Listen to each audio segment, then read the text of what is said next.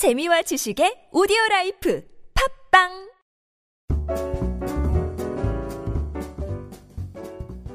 career matching 전문가 오 선생의 해외 인턴십 이야기.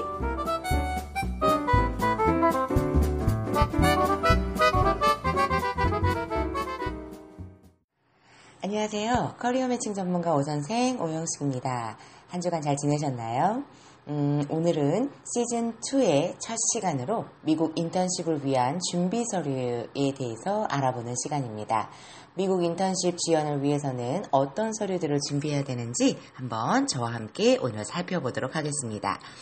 미국 인턴십 지원에 필요한 서류는 영문 이력서, 영문 학적 서류, 여권 사본, 국문과 영문의 자기소개 동영상, 또 졸업하고 1년이 넘으신 카테고리가 트레이니에 해당하는 분이시라면 경력 증명서가 추가로 필요하겠고, 디자인 파트로 지원을 하시는 분들의 경우는 포트폴리오가 추가로 필요하겠습니다.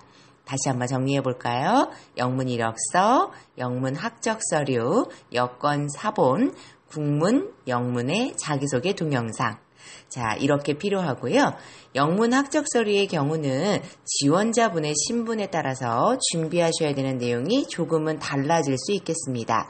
자, 우선 현재 재학 중이시라면 재학 증명서와 영문 성적 증명서를 제출해 주셔야 되겠고요. 이미 졸업을 하신 분이라면 졸업 증명서와 영문 성적 증명서를 함께 제출해 주시면 되겠습니다. 만일 지금 휴학 중에 계신 분이시라면 휴학 증명서 내지는 영문의 수료 증명서를 제출해 주시면 되겠고요. 뭐 당연히 이 서류들은 미국으로 보내야 되는 서류들이니까 영문본으로 주셔야 되는 거 기본이겠죠. 또 하나의 경우는 학교를 편입하신 경우가 있습니다. 어, 편입 전의 학교의 서류들도 함께 필요한데요. 편입 전 학교의 재적 증명서나 수료증, 그리고 영문 성적 증명서를 현재 편입해서 다니고 계시는 학교의 서류와 함께 제출을 해 주셔야만 합니다. 어, 의외로 많은 분들이 학적 서류 제출을 국문으로 해야 되느냐, 영문으로 해야 되느냐라고 문의를 하시는데요. 당연히 이 모든 서류들은 영문으로 제출을 해 주셔야만 하겠습니다. 모든 영문 서류의 영문 이름은 반드시, 반드시 나의 여권과 동일해야만 하는데요. 간혹은 서류 제출을 하시고 나서 살펴봤을 때 서류상의 영문 이름의 스펠링이 여권과 다른 경우들이 있습니다. 이럴 경우에는 인정이 안 되기 때문에 반드시 미국으로 제출하는 서류는 나의 여건상의 영문 이름 스펠링과 동일한지 확인을 한번 해 주시면 좋을 것 같습니다. 그리고 또 하나 주의하실 것이 사진을 찍어서 보내주시는 서류는 인정이 되지 않습니다. 미국 인턴십 진행을 위해서 제출해 주시는 모든 서류는 사진을 찍은 파일이 아니라 반드시 스캔하신 파일을 제출해 주셔야만 하겠습니다. 뭐 스캔을 하셨을 때 그 파일의 형식은 PDF 파일이든 JPEG 파일이든 그것은 상관이 없겠습니다. 간혹은 저한테 문의하세요. 팩스로 서류를 보내면 안 되겠냐라고 문의를 하시는데요. 팩스로 받았을 경우 제가 다시 스캔을 하는 것은 상관이 없지만 그 팩스의 화질이나 선명도가 떨어진다면 사용을 할 수가 없기 때문에 어, 가급적이면 미국 인턴십을 진행하실 때의 모든 서류들은 워드 파일의 형식일 것, 스캔된 파일의 형식일 것, 이 두 가지 유념해 주시면 좋겠습니다.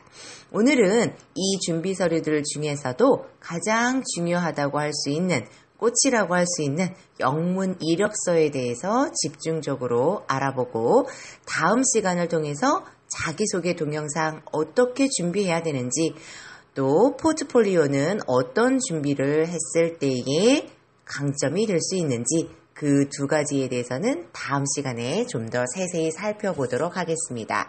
자, 그럼 영문 이력서 작성에 대해서 살펴보도록 하겠는데요.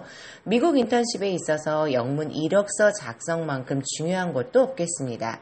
뭐, 두말 말씀드리지 않아도 다들 인정하고 계시고 알고 계실 부분인데요. 이력서 전형을 통과해야만 고용주 인터뷰 기회를 얻을 수 있기 때문이겠죠. 이력서 작성을 어떻게 하느냐에 따라서 고용주 인터뷰 기회가 있을 수도 없을 수도 있기 때문에 무엇보다도 영문 이력서 작성은 신경을 써야만 합니다. 영문 이력서 작성이라고 하면 많은 분들이 상당히 부담스러워 하시고 어려워하시는 경향이 있습니다. 사실 맞습니다. 국문 이력서를 작성하는 것도 머리에 쥐가 날 때가 있는데 어찌 그렇지 않겠습니까? 그래서 영문 이력서를 무작정 쓰세요라고 하지는 않습니다. 작성하실 영문 이력서 템플릿과 참고가 되실 만한 샘플을 함께 드리고 충분한 가이드라인을 제시한 다음에 작성을 하실 수 있게끔 도와드리고 있습니다.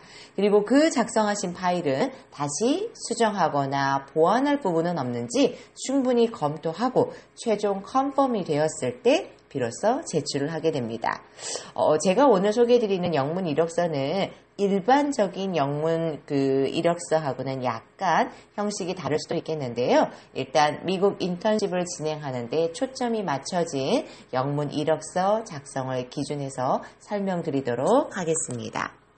자, 영문 이력서의 어, 사진 굉장히 중요하겠습니다. 사진을 보고 첫 이미지가 와닿는 부분이니만큼 영문 이력서에 업로드 하시는 사진은 굉장히 신경을 써주셔야 되겠는데요. 어, 간혹은 너무 신경 쓰시다 보니 포토샵이 너무 과하게 된 사진들을 올려주시는 경우들도 있습니다.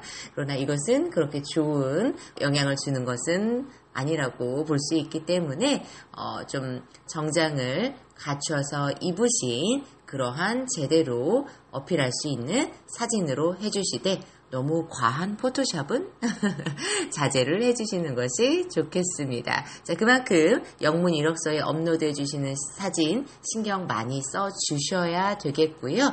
좀 환하게 웃는 이미지를 줄 수 있는 그러한 사진으로 선별을 해 주시면 더욱더 좋겠습니다.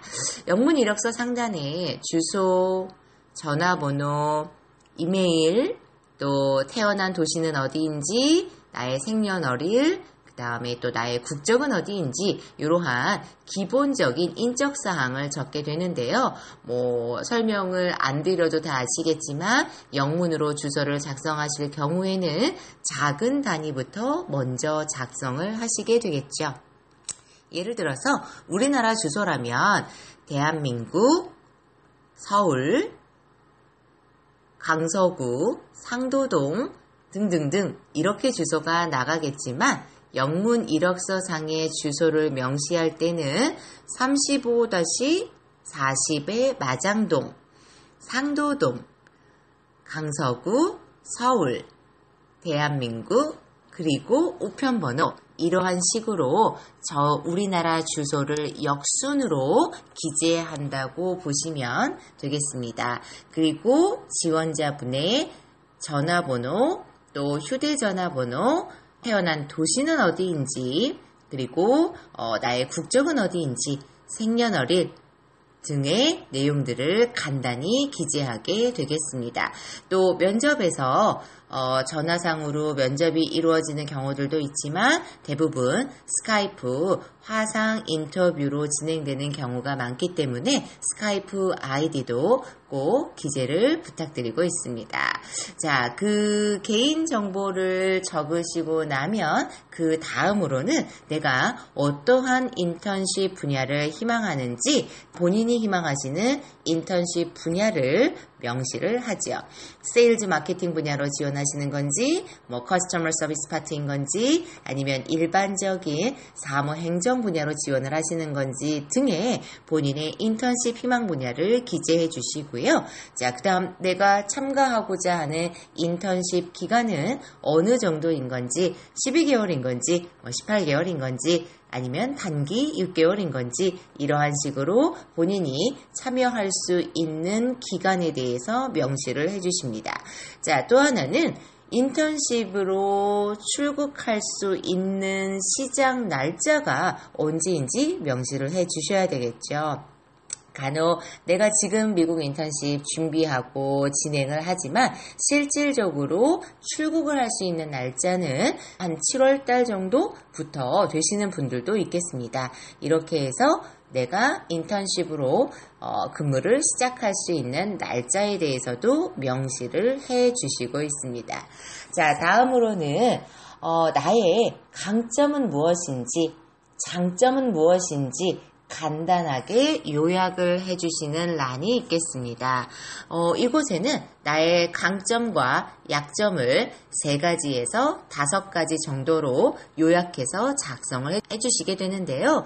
어, 여기에 너무 쓸 말이 많다고 하셔서 정말 장문 형식으로 어, A4 용지 반 페이지 정도를 작성해 주시는 분들도 있, 습니다 이것은 커버레터를 작성하는 부분은 아니기 때문에 정말로 자신이 어떠한 강점과 장점을 가지고 있는지 그러한 부분들을 세 가지에서 많게는 다섯 가지 정도로 어, 짧고 굵게 요약을 해 주시면 되겠습니다. 그 다음으로는 저희의 어, 교육에 대한 부분을 기재하는 란인데요.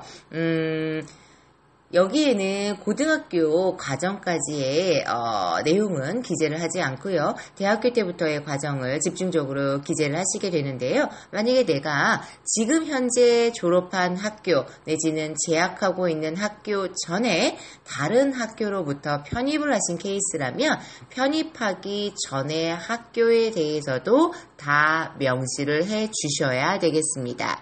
자, 지금 현재 학교 다니고 있는 곳은 어디 위치하고 있는지, 몇 년도에 졸업을 하셨는지, 몇 년도에 졸업이 예정이 되어 있는지, 내가 인턴십을 하고 졸업을 하게 된다면, 인턴십 후 졸업하는 날짜는 대략 언제 정도인 건지도 기재를 해 주셔야 되겠고요.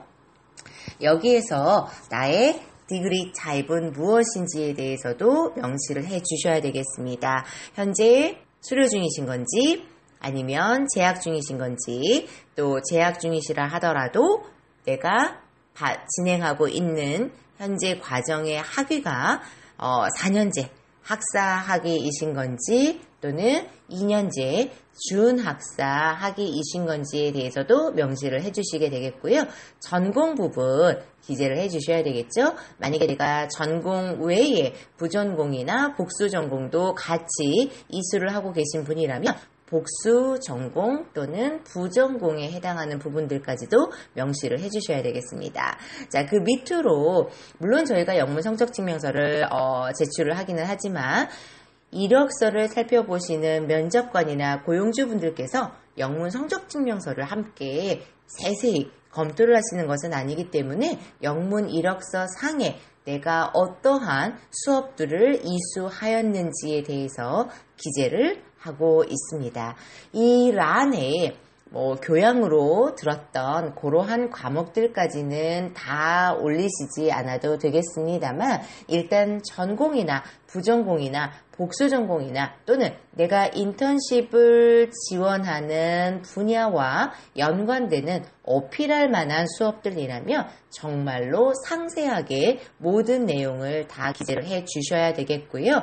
어, 해외에 대한 경험이 있으시다면 간혹 어학연수 교환학생과 같은 해외 연수 경험이 있으실 경우는 이 또한 이력서상에 상세하게 기재를 해 주셔야 되겠습니다. 뭐 단순하게 수료를 하신 건지 학점을 이수를 받으신 건지 어떤 분야에서 어, 교환학생이나 아니면 어학연수를 하신 건지 언제 시작하셔서 언제 종료를 하신 건지 등에 대한 내용들을 기재를 하시면 되겠습니다.